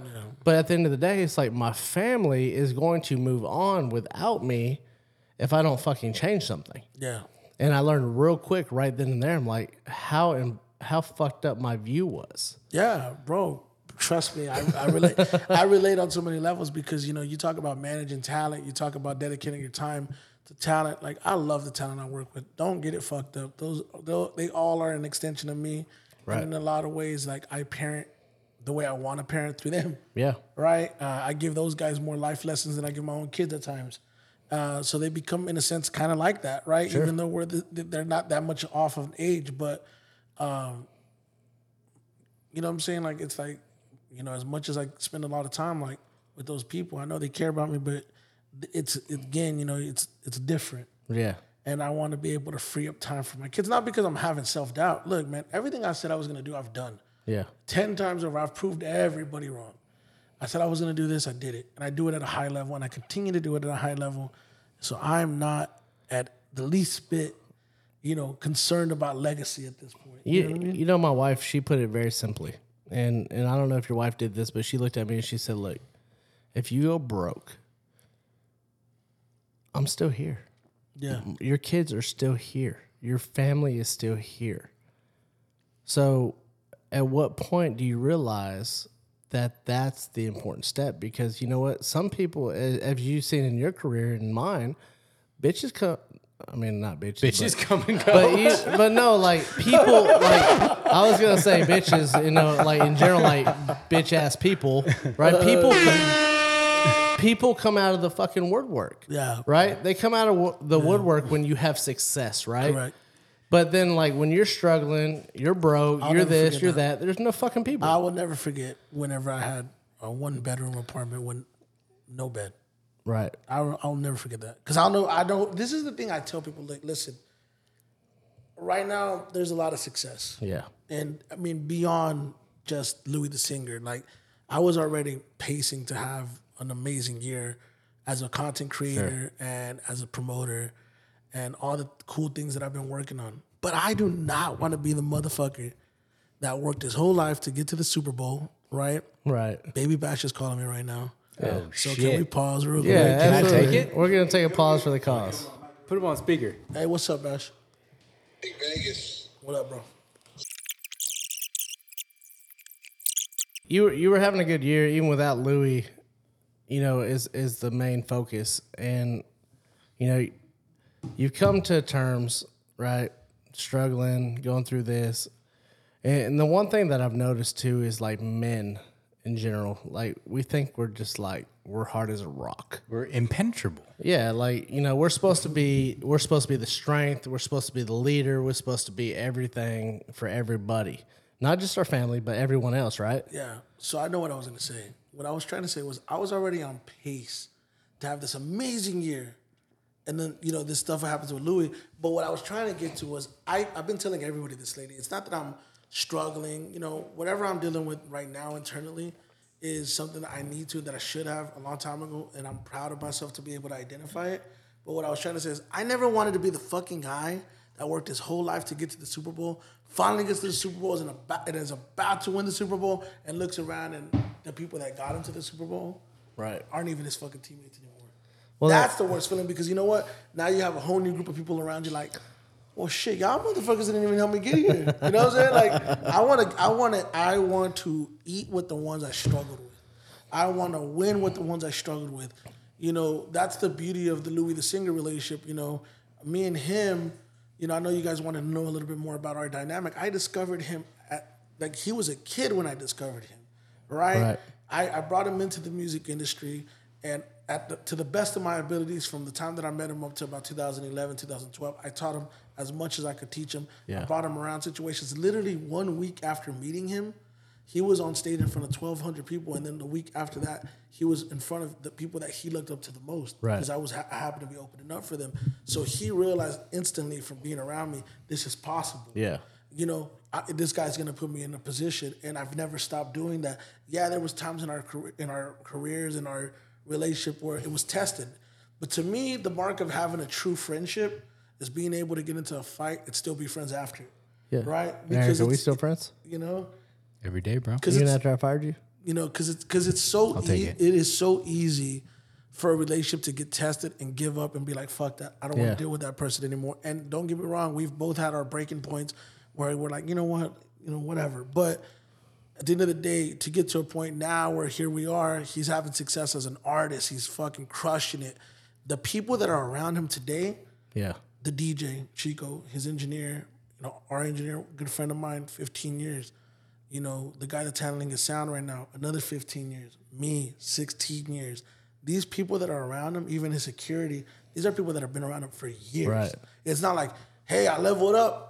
I don't know any of you guys. Fuck this you is a new, new guys. new guys. Nah, man, this, Deuces. this is Yeah, what no, it is, No bro. Hollywood type shit. Yeah, man, like people don't realize, and like, you know, for me, he knows one thousand fucking percent what I'm capable of, and even up to a certain extent, there's certain certain things that he still doesn't know that I'm capable of doing. Right. But the beauty of it is, is that you're about to find out. You Right. know what I'm saying, and we're about to find out together. ASAP. But you know, so I want I want to kind of back up. You know, so I personally, you know, I, I caught on to Louis about I don't know about a month ago. Yeah. my producer Friday put me onto, him, and I'm like, damn, See, see, luckily, That's the guy who shoots his videos and shoot my videos for like seven years. So I knew I knew Louis was coming. Pause.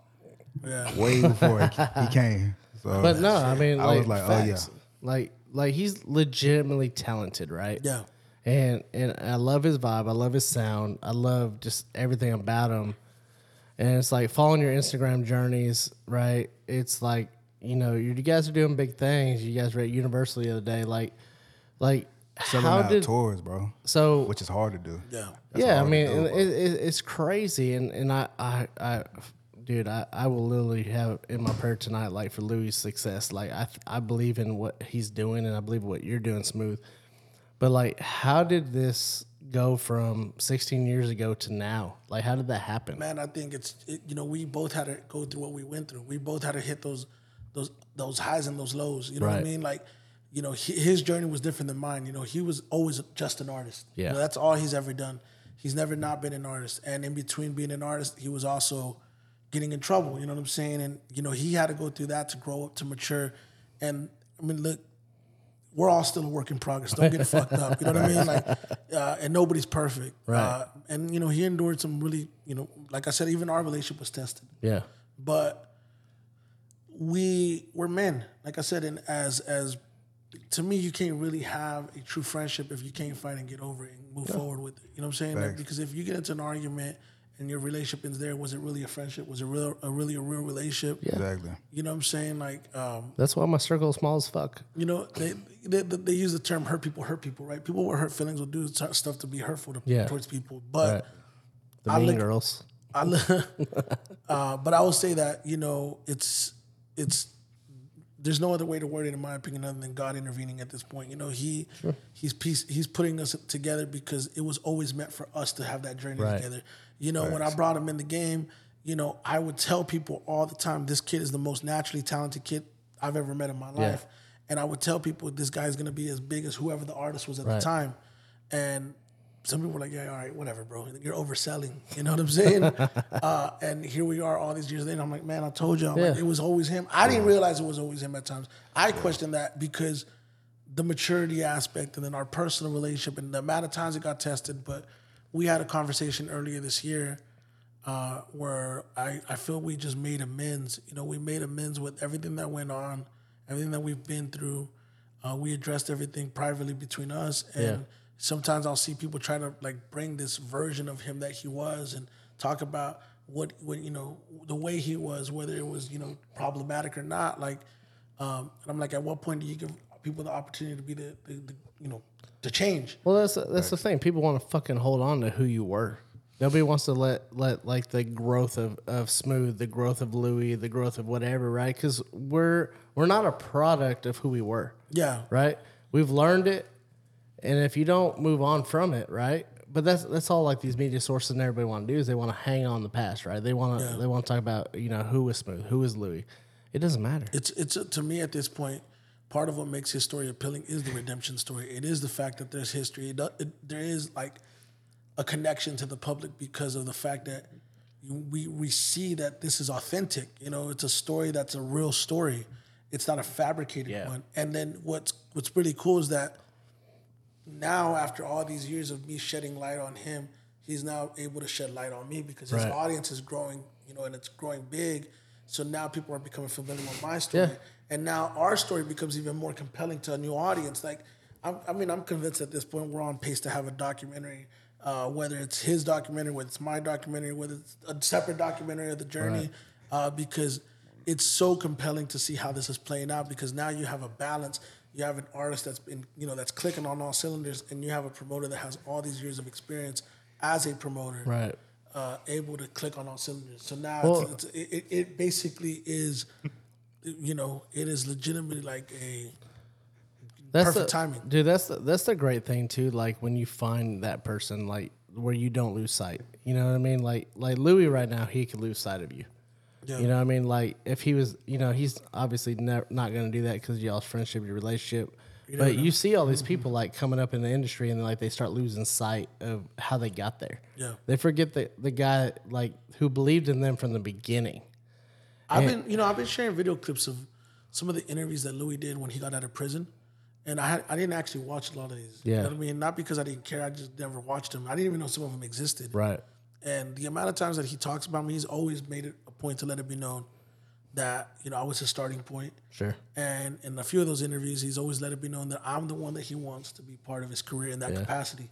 And it's all because of trust. Yeah. That's what it comes down to. And if if all else, if it's not personal trust, it's trust with the business. Yeah. Because I share this all the time. It's like you have to be able to align yourself and work with people that are going to um, know you and know what they're doing and that are masters at their craft. Absolutely. You know what I'm saying? Like I'm a master at my craft. I just talked about earlier, eight years of being in fucking going to life school, life promotion school. Like I put in work. Right. And he's aware of the work that I put in and he's able to trust, like, all right, you know what? I don't have to hand to have my hand on the wheel.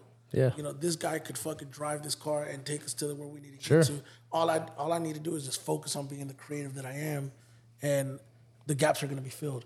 I mean, that dude, that it, it's awesome. and Like, and and I, I wish Louis, I wish you all the the success with this because I think I think Louis is it's the next thing popping. Like, you know, I'm hoping that you know one day it's uh you know I'm gonna see some big names featured on his songs because I mean like he's open for big dudes Yeah. I and mean, it's like dude, I'll tell you this he's right the now. man, bro. right now, um, I'll be shocked if in the next six to eight weeks he's not announcing a record deal. I mean, obviously it has to be the right situation, Right. but I mean, I think we're we're we're getting close to that. Sure. You know, um, being able to have, you know, we have the show coming up this Saturday. I just got notified right now while I was here that the CEO of the label is going to be flying in. Like these people are really pursuing him. Sure. And there's not nothing more rewarding than to be able to put in work and to see people want to like you know, hey, we Yeah. want to fucking work with you. So it's the same thing with me, man. Like, I know what part I've played. I don't need to broadcast it to the world anymore. He knows the role that I played. People that have kept up with the journey since the very beginning know the role that I've played,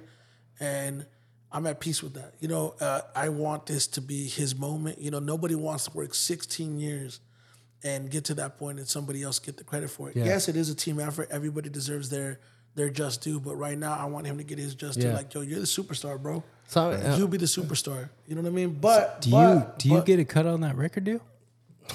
Let, us talk about Uh, that. man, look, I'm a, I, if I'm his manager, yeah, I get a percentage of his earnings for sure. Yeah. but I'll say this, like, it's not about that even, because Right. to be real with you, like, just seeing him fulfill what I knew that he could fulfill, it's rewarding as a mentor, Right. as someone that cares about you. Like, bro, I could look. I tell people all the time, I would be perfectly fine if he gets there and that's where it stops. Yeah. Because I just wanted him to get there. But to me, if he gets to a point to where he signs a deal or big things start, even bigger things start happening, um, you know, of course I want to see it through because you know, like I, I'm gonna, like, what I'll do, I already know what I'll do.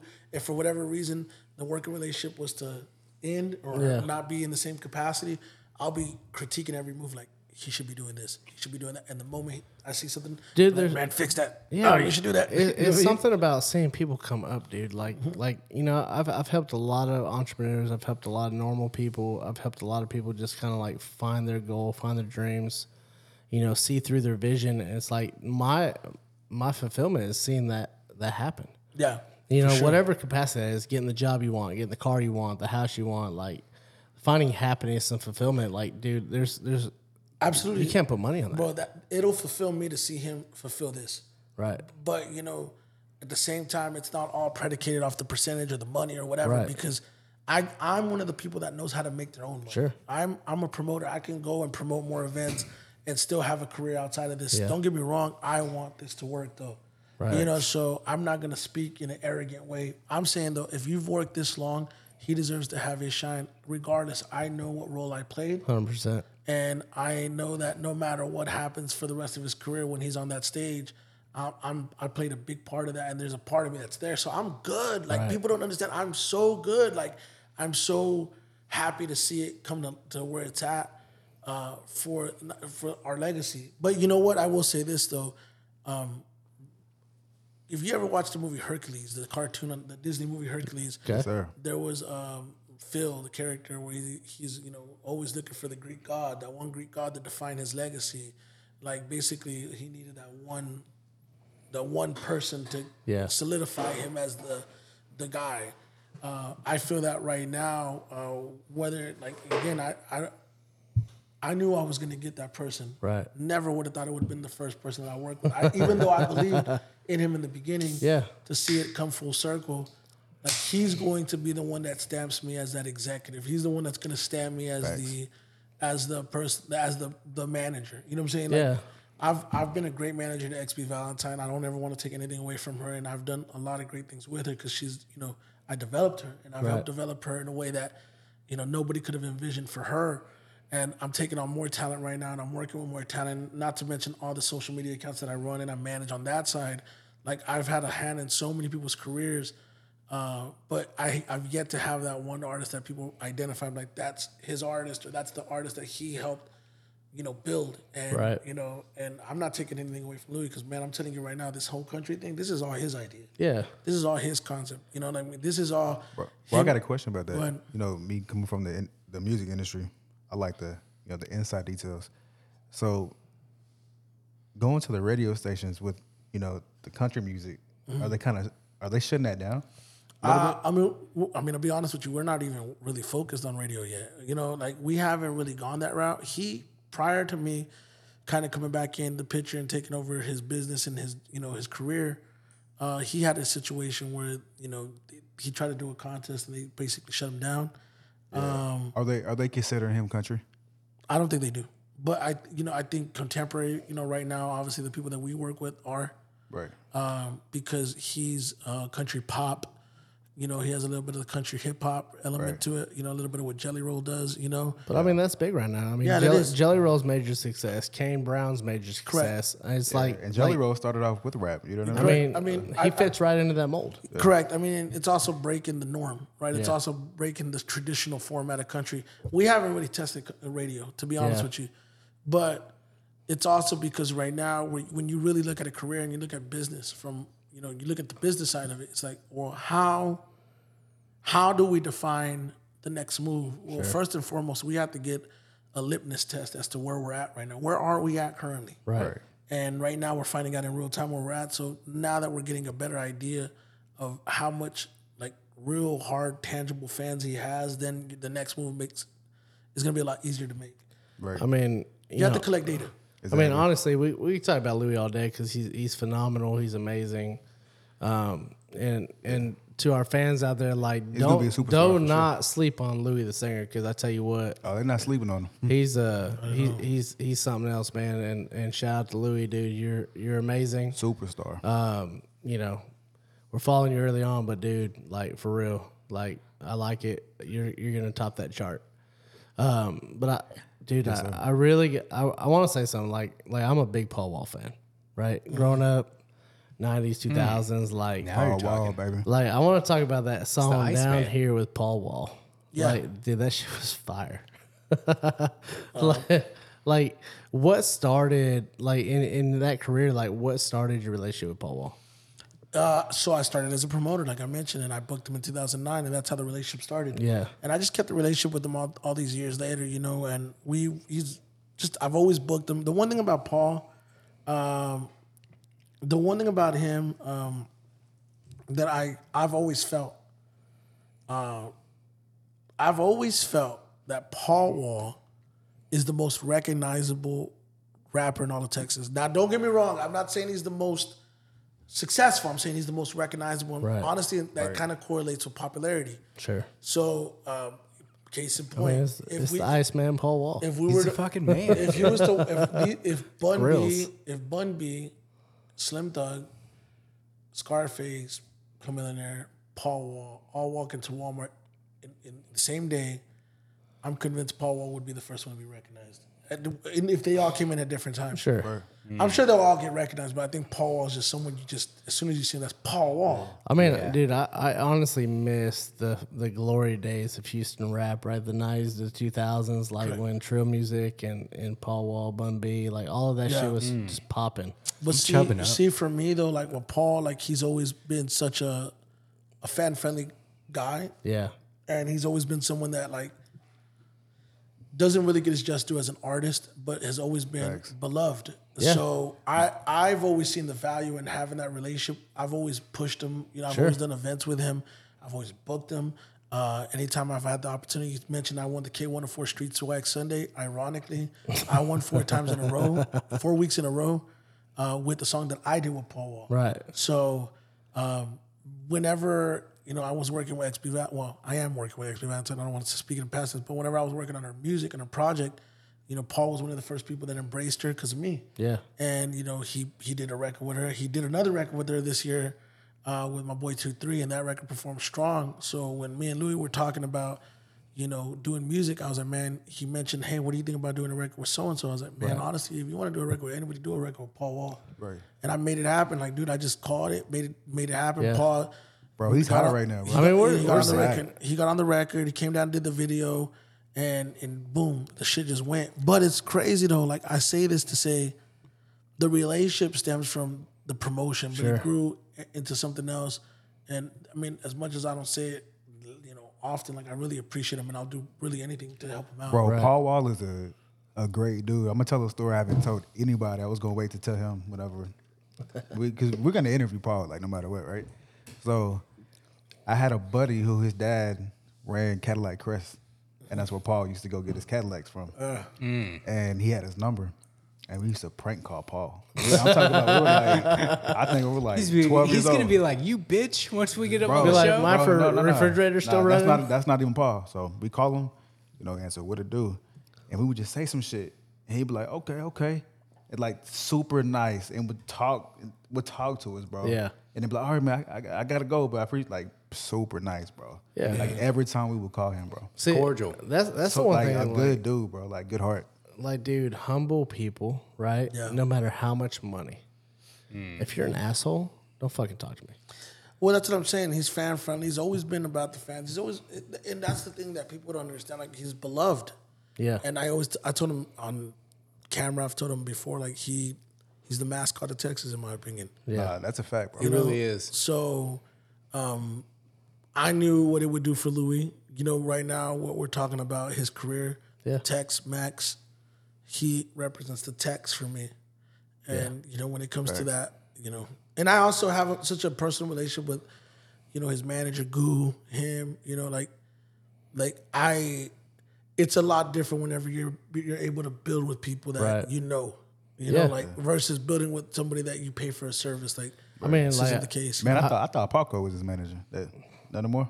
Uh, Paco's never been his manager. No. No, he's he's been involved with him though, but he's never been like his manager, man. I mean, like I've been I've been enjoying these Paul Wall features, man. Like Mexican OT, right? Louis, like, dude, I've Going been crazy, bro. I've been like, Y'all should watch the one he did with XB Valentine two three. That one did uh, numbers on TikTok. He did numbers on YouTube, and, and that was actually the first one out of all the features that came out. Yeah. And then he just did one with Bumpy Johnson as Yeah, well. So he has out, like man. four solid records out right now. That Yeah, Bumpy's coming too, bro. you know, yeah. Yeah, it's hard. But like those features, dude. I'm like, like I, I was telling Friday before you got here, I was like, man, I was like, look, Mexican OT, Louis, like Paul Wall jumping on those, might like those some big numbers. Like Paul Wall still got it. Yeah, I mean it's a combination, man. Good Yeah. songs, good timing, good artist. Sure. You know, everybody doing it together, man. But for sure, Paul's a legend, man, and I just appreciate everything that he's done for me, in my Yeah, career. shout out to Paul Wall, man. Like, dude, Shout out. big fans. Like, Paul, we can't wait to Love get on shit. here. But I like I like you know going through Google. Obviously, you and I didn't know each other, right? So you know, I'm not I'm not afraid to say like I had to Google a bunch of stuff oh, about you Yeah, that's because like I'm not you know Yeah, it's okay. I'm not good. I'm I'm a I'm a very honest person. you. know what I mean? But I, I noticed like a lot of your stuff with music videos, um, podcasts, like Bun B. It looks like y'all have a real relationship. You know, I've again, he's another guy that I, I booked a lot of times, so I have a, a working relationship with him more so than a personal relationship with him, right? And that working relationship, you know, has evolved now. I don't want to say that we were like super close, Yeah. but you know, I will say that we were in Houston this past week, and we went to Trill Burgers, and it wasn't it wasn't planned. I had been telling him, hey, I want to bring you know so and so through. I want to bring so and so through. So I was like, hey, I got Louis the singer. He's obviously not as familiar. I was like, man, I got him. You know, got to trust me on this bun. and I'm texting him now, like I'm directly Yeah. texting him.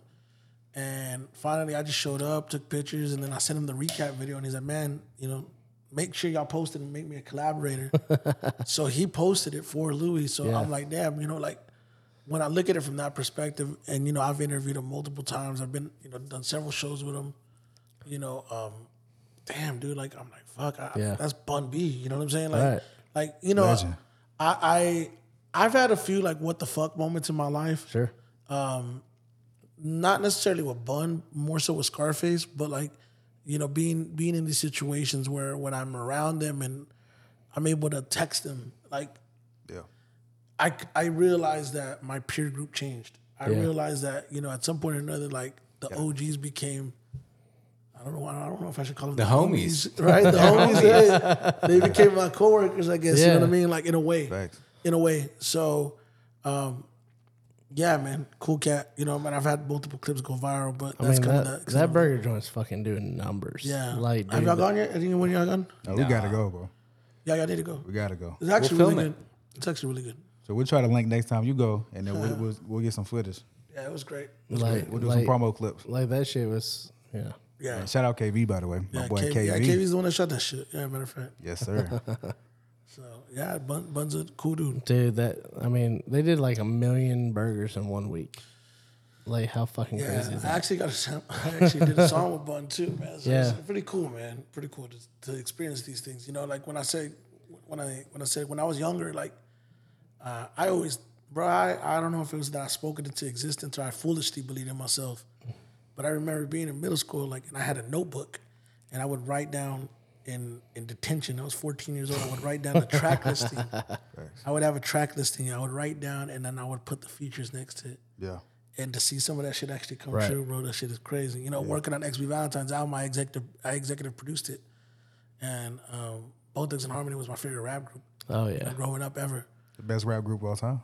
For me, biased at one point, I would have said without a doubt they're my mm. favorite rap group of all time. They're no longer the greatest in my opinion, Yeah. but they they were for me for a long time, and I you know I still hold that respect towards them, but. I, you know, I got them on her album, you know, because I work with Crazy Bone and I work with Bizzy Bone, and like, so to do that, there was this part of me that's like, damn, like, Yeah. I, I wanted to have that song, Yeah. but I gave it to the artist I work with, and that's when I started realizing I was, I, was prepared to be Phil Jackson, Yeah. you know, not as much Michael Jordan, you know what I'm saying? You know, uh, uh, we can literally do this all night. Um, but I want I want to kind of ask you a couple questions before we end this. For sure. Like, did you ever have the honor of working with Pimp C? I I didn't. Uh, closest thing I ever got to it was a good friend of mine who passed away, who was a web designer. Uh, me, him. This is back in 2006. Me, him, my wife. Uh, we were all doing MySpace pages at the Okay. time, and um, yeah, I mean, you know, Pimp C got out of prison at the time, and he had my boy to do his MySpace, and I remember he called him. We were at the mall, and he, Pimp C called him. That's the closest thing I ever got to Right. Pimp C. And then Bun. That's the closest Yeah. thing I ever got to Pimp C. Never worked with him. Yeah, RP pimp. So so yeah, RP for real, um, dude. Music's amazing. The the last one I really want to get to, I want to know is did did you ever do anything with Big Pokey? I You know, didn't, man. You RIP, know, man. Like that's Bro, that's a good, that's I a great didn't. question. I, di- I didn't, but you know what, man? I want to speak on that briefly because I said this in another interview recently. Like, uh, me and Paul's manager, Goo, we actually text each other when that happened in real time. yeah, And, um, you know, me being a bigger dude, being overweight, you know, like that impacted me very, very much differently. Like, Right. When I saw him collapse on stage, take his last breath on stage, right, um, man, I mean, the first thing that I thought was, I need to drink water. Right. I Yeah, really, I mean, Facts. not I mean, funny, not trying to be funny, man. It's yeah. just the No, truth. I like- mean that's you know it wasn't even laugh like yeah, like like I sympathize as a, as a fluffy dude. You know what I mean? Like But I, even then, and like Big Walt get it, e- but- even like that, like I didn't really feel like he was really like he looked pretty good compared to where he was at weight wise. Sure. But yeah. But I mean, that's the thing. Like you know, like even Man, it me, like sucks, looking at the industry, like looking at Big Pokey, looking at, um, I mean, hell, even going back to, um, you know, Big Pun, yeah, right? Like seeing some of the, these bigger dudes like die of heart attacks. Like I was like, shit, dude. Like you know, I started looking at my, my weight, and I'm like, okay, you know. And but then then sometimes I start looking at like these bodybuilders that are dying, like they look pretty when they die, and it's like, oh It's all them supplements, bro, changing the heart. Oh, for sure. Listen, listen though, bro. Like we we we talked about traumas throughout this episode, but like a lot of that shit, people eat. Yeah, uh, it's comfort, bro. That's me. It's Like I discomfort, love yeah. fucking food. If I'm happy, I'm eating. If I'm sad, I'm eating. Yeah, you know, it's like it sucks because like you know it's it's a lifestyle change that needs to happen because health is wealth. But dude, like food is so good, the Crazy part is I don't give a shit about food. It's a commitment. You know, it's a it's a commitment. People do shit to hide who they are. And I'm not I'm not hiding who I am. I'm just like, man, I'm just realizing like, okay, there's a little bit more to me than I realized. yeah, And it's okay, man. I think you know what you got to be, you got to be willing to go places that you're not willing to go to get to where you need to go. yeah, That's the message I want to send across with this episode. So, for those that are watching and that aren't familiar with what I do, and they see the success, you know, know that the success, you know, though it means everything to me, um, it, it doesn't. It's not all that defines me. sure, There's a lot more to me. You know what I'm saying? Right. And uh, now that I'm getting to a point where I see the next step right in front of me, like I like we talked about that yeah, that Super Bowl, right? Um, you know, Louis is about to get to the, you know, Louis is about to get to a place where a lot of artists don't get to. He's already there, you know. yeah, And Facts. to see uh, the role that I'm playing and to see how much of a culture I've created uh, for myself, for the people around me, for the talent I work with, like bro, like I've created a culture of like a winning culture. sure, You know, uh, as far as career. right. Now we got to create a winning culture from the personal side as well. Yeah, I mean that, next that's the thing. You know, if if you don't have fulfillment, what's it worth, right? Right. You know, but I, I think too, as a mentor to Louis or a mentor to any other artist or something, you know what I mean, like along the way, you've really got to let them know. Yeah. You know what I mean? Because men are going to constantly clam up. They're going to be like, "Yeah, I'm cool, bro. I'm good." Right? Yeah, I mean, but you know, I think I think it all depends on the relationship. You know, Sure. like, mentorship. Like I said, that brings me fulfillment. I actually was talking about this last week, uh, where I'm like, man, it ain't about the money. It's about making sure that the people that I, I love and the people that I care about Yeah. know that I'm there for them. Right. Money don't matter if you're dead.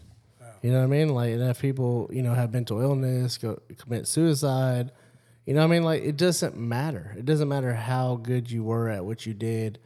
You know, it matters about those people that are going to cry at your funeral. Facts. You know what I mean? I mean, you know, I always wonder who the fuck is even gonna go, right? Right, Like, you know, yeah. like, I'm like, man, I, I want to break the attendance record at my funeral. Like, I mean, but uh, who's really gonna care? You know, I, I learned that. Well, I went Yeah. through a hardship in 2018, 2019, and I wasn't doing as many events. Right. And I saw how fast everybody jumped onto the next group of people that were doing events. Isn't that wild? I'm like, you fucking people You know, aren't. they're sleeping, People dude. are only as loyal as their options, bro. Dude. And you got to know how this industry works. It's not even that it's fickle. It's just social media it's an alternate reality. It's a Yeah. virtual high school. Everybody's wanting to be the cool kid. You know, everybody wants to hang with the cool kids. That's fine. That's all it is. It's I believe. It's not real. hate you know what I fake mean? people, man. It's just what it is. You know what I mean? Like, But just be- be but it's the nature of the beast, right? Yeah, it's just the nature of it, dude. You know, it, it. I got one last question. I know I probably said this twice on this podcast, but I got one last question. like, legitimately, like, who is your mentor? Oh, that's a good question. I don't really feel I've ever really had one mentor. I've had a lot of great friends that have I've learned a lot from. Uh, my boy Renaissance from Mortal Soldiers is someone that I, I spend a lot of time talking to. Right. He called me while I was here. Legendary. he called me while I was here, and um, we learned a lot from one another. Sure. You know what I'm saying? So you know, uh, but he's older than me, so you know he has more years on me, so he has more experience, and I've learned a lot from conversations, uh, not necessarily pertaining to the business, more pertaining to like Yeah. the psychology aspect of life and music as well. Right. I've had people like Sinful El Pecador from you know Long Beach, California, Chino XL.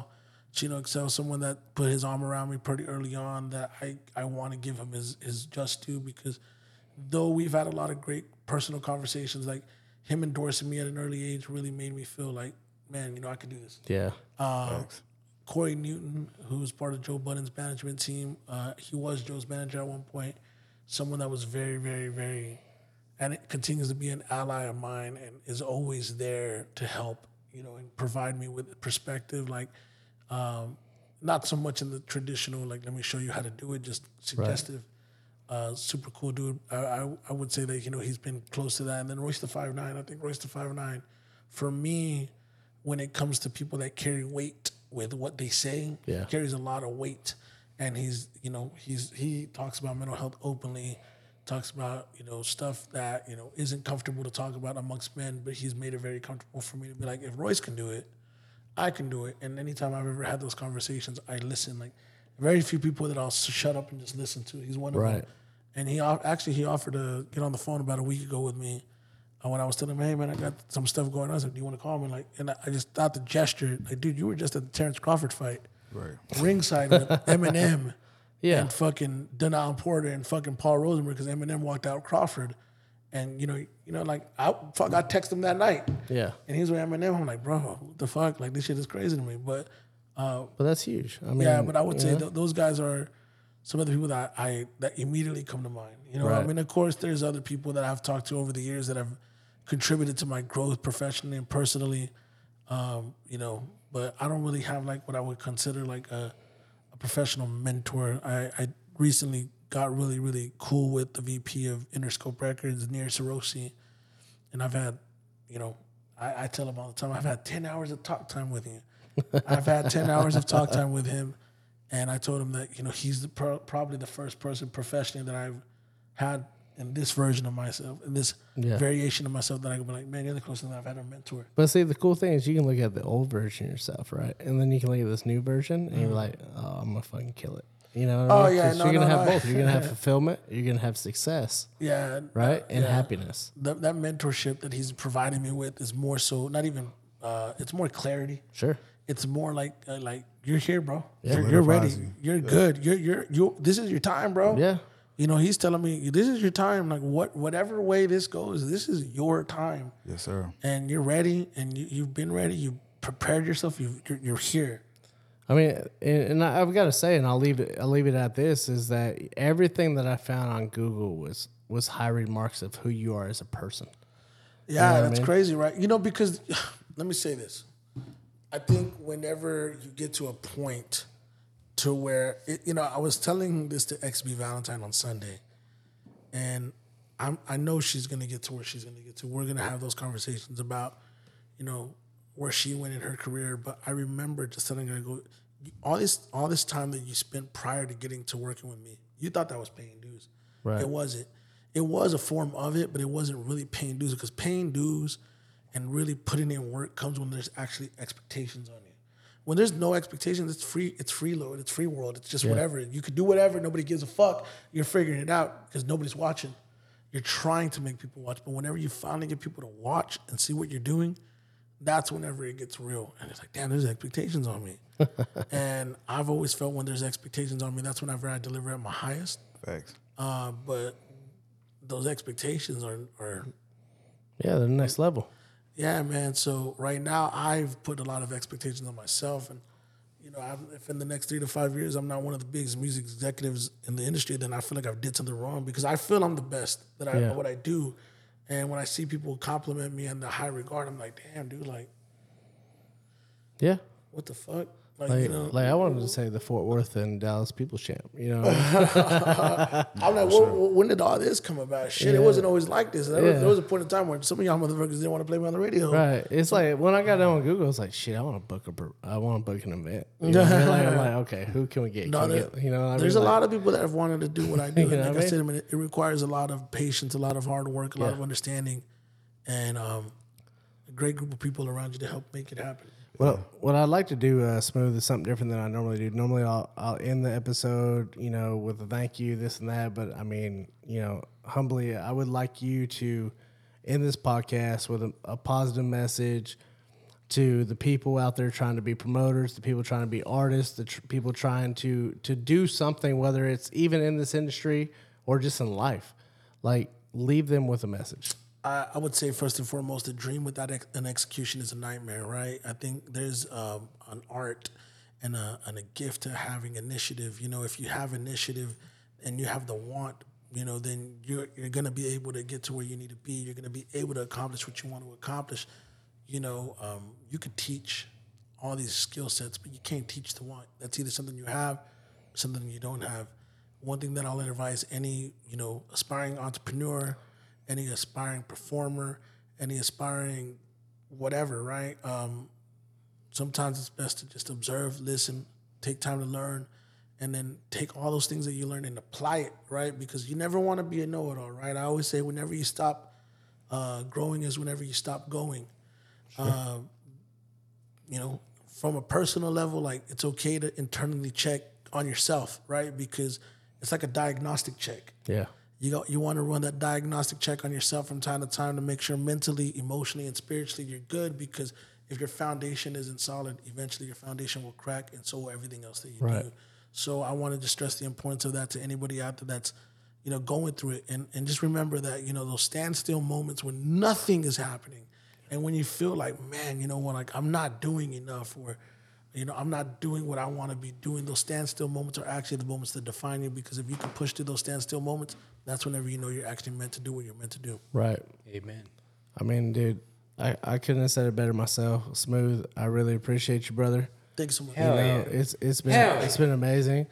But I, I want to tell everybody that's listening, like, dude, if you're struggling with mental illness, legitimately, like, they're gonna say call hotline, call this, but you know what? Reach out to your closest fucking friend. Reach out to them, and don't be afraid. Don't be ashamed. Reach out to them and speak. Speak the truth. Reach out to the Select Few podcast. Because I tell you There you what, go. you, know what? We started this podcast on the same vision as is what Smooth talked about. What I've talked about this whole time is you do not have to suffer in silence. Speak it out. You'll realize that your homie that you hold dear to your heart, 16 years, three years, three months, it doesn't matter. They're going through the same shit in a different way. So reach out to them now. See y'all There later. you go. Bye. Smooth Vega, ladies and gentlemen. Peace.